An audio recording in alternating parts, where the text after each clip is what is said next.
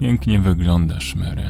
Lis ze łzami w oczach odchodzi kilka kroków, by przyjrzeć mi się w całej krasie. Stoję na niewielkim podejście, otoczona nadgryzionymi zębem czasu lustrami.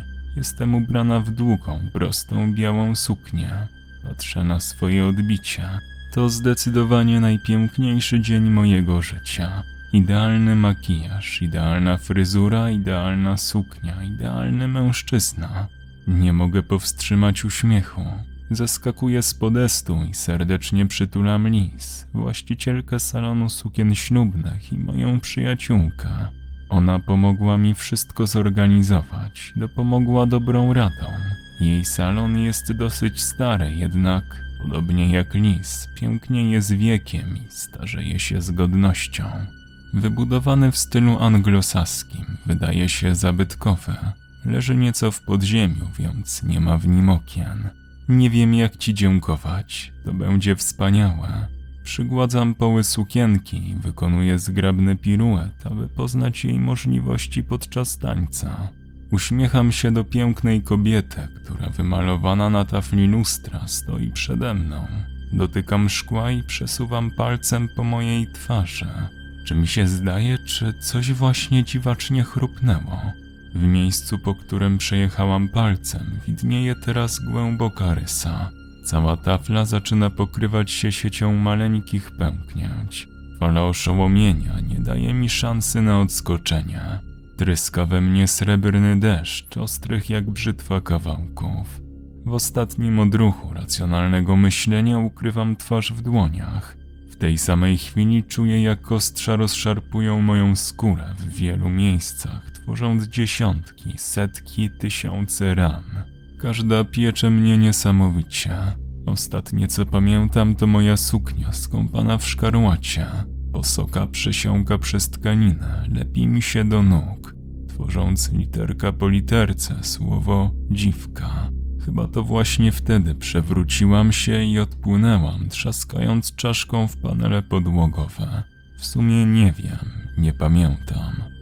Ktoś trzyma rękę na moim spoconym czole. Podnoszę się energicznie z poduszki, krzycząc w niebogłosy. Nie na żarty, zaniepokojone oczy Andrew były w tym momencie na poziomie moich własnych. Mary, co jest?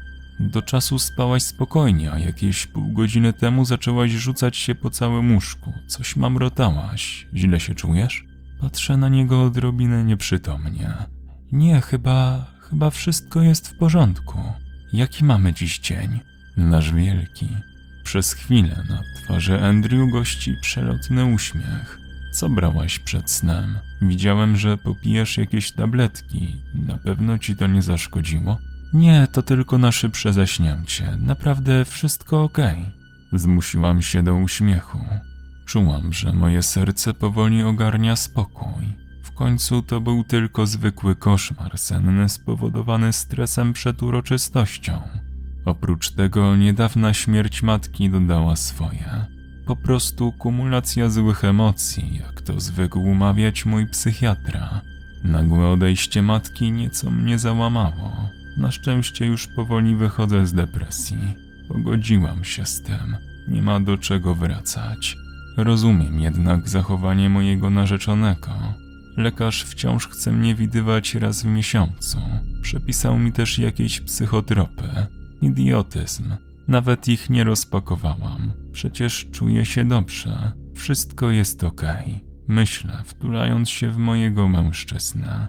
Zasypiam spokojnym snem. Rzeczywiście, przygotowanie całego tego cyrku idzie zgodnie z planem. Chyba nie powinnam tak tego określać, ale nie lubię hucznych, wydumanych przyjęć. Zgodnie jednak z życzeniem przyszłego małżonka zgodziłam się na wielką imprezę. W drodze do salonu sukien ślubnych wciąż myślę o koszmarze dzisiejszej nocy. Nie daje mi to spokoju. Otwieram drzwi salonu Liz. Patrzę nieco nieufnie na uśmiechniętą szeroko, jak mi się wydawało, sztucznie przyjaciółkę. Kreacja wisi dumnie na manekinie. Witam, piękna. Cześć. Co tak smętnie? Ej, to twój dzień. Niby tak. To chyba przez to, że dziś w nocy nie mogłam spać. Jestem trochę zmęczona. Lis marszczy troskliwie brwi. Każdy jej gest wydaje mi się karykaturalnie wręcz sztuczny. Irytuje mnie to. Pewnie to dlatego, że się stresujesz. To zupełnie normalne, nie przejmuj się. To co, nakładamy? Spogląda na śnieżno-białą kieckę. Jasne, nie traćmy czasu. Wskazuje ręką na drzwi prowadzące do pomieszczenia, gdzie zawsze stały wielkie lustra. Ogarnia mnie dreszcz przerażenia. Wizja koszmaru powraca. Cholera. Powoli kieruję kroki ku przymierzalni. Stąpam po staromodnej posadzce, która pod naciskiem mojego buta delikatnie się ugina. Dzwoni mi w uszach. Naciskam klamkę. Przełykam ślinę i zaciskam powieki. Strach, który czuję otwierając drzwi, nie może równać się z tym, co stało się ze mną po ich otwarciu. Upadam na kolana. Brakuje mi tchu. Cały świat zaczyna niebezpiecznie wirować. Odruch wymiotny, który zacisnął mi przełyk, jest w tym wypadku zupełnie zdrową reakcją. Widzę siebie samą leżącą w pozalewanej własną krwią sukni. Moje ciało jest poszarpane. Jedynie twarz, mająca pusty wyraz, martwo patrzy w sufit. Po mojej gałce ocznej przechodzi mrówka. Zaczyna mnie przytomnie wrzeszczeć. Nie wiem, co się dzieje. Nie chcę tego wiedzieć. Powieka martwej istoty leżącej na drewnie delikatnie drgnęła. Palec po palcu kości trzaskają jej w stawach. Lekko unosi głowę. Próbuje powstać. Dygocze. Światło mruga jako szalałe. Lis, gdzie ona się podziała? Ktoś popycha mnie do środka pomieszczenia, w którym ona leży. Światło gaśnie. Panuje ciemność. Słyszę tylko trzaskanie kości i stukot obcasów. Czuję nagły przypływ adrenaliny. Wszystko, co do tej pory gnieździło się w moim żołądku, w tym momencie zalało mi przełek. Rzucam się na oślep w stronę drzwi. Te jednak są zamknięte na klucz. Szarpię za klamkę. Szczęknięcia szpilek są jednak coraz bliższe.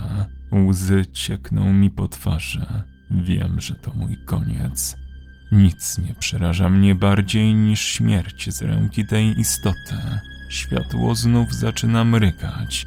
Nie patrzę na to, co przede mną stoi. Nie chcę widzieć jej pooranej szkłem twarzy. Na podłodze leży fartuch krawiecki. Obok niego spoczywają szpilki, nożyce i żyletki. Podejmuję szybką decyzję. Wolę popełnić samobójstwo, niż być torturowana przez to coś. Podpełzam 2 metry na czworakach, podczas gdy postać jedynie stoi. Wiem, że mnie obserwuje.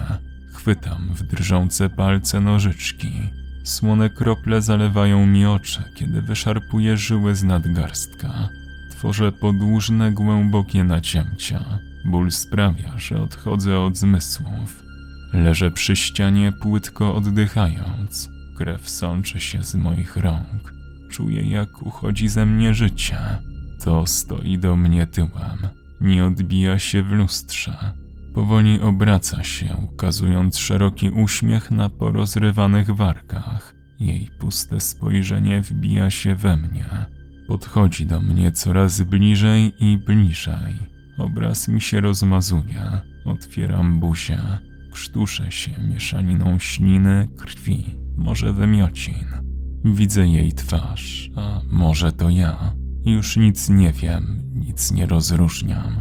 Nadal uśmiecha się przeraźliwie, ukazując brud idealnie prostych, acz oblepionych gęstą, zaschniętą wydzieliną zębów. Spieprzaj stąd, gdzie twoje miejsce. I tak jesteś tylko marną, nic nie wartą karykaturą człowieka. Zdychaj, tylko na to zasługujesz. Odzywa się moim własnym głosem. Dotyka moich powiek, bierze żyletkę. Coś graweruje na moim ucie.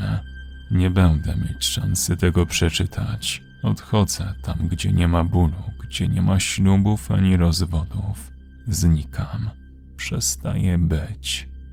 Raport policyjny.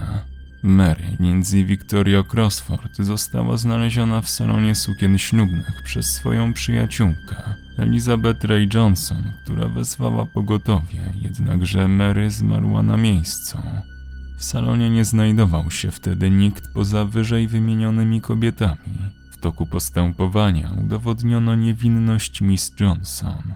Głównym dowodem jej niewinności było nagranie z kamery w pokoju, w którym znaleziono martwą kobietę. Widać na nim, jak Mary upada przed drzwiami pomieszczenia, zaczyna krzyczeć i miotać się. Następnie Elizabeth podchodzi do niej, jednakże ta wpada z impetem do pokoju i zamyka się na klucz. Miota się po nim wrzeszcząc, podbiega do fartucha leżącego nieopodal. Wyjmuje nożyczki i podcina sobie żyły lewej ręki.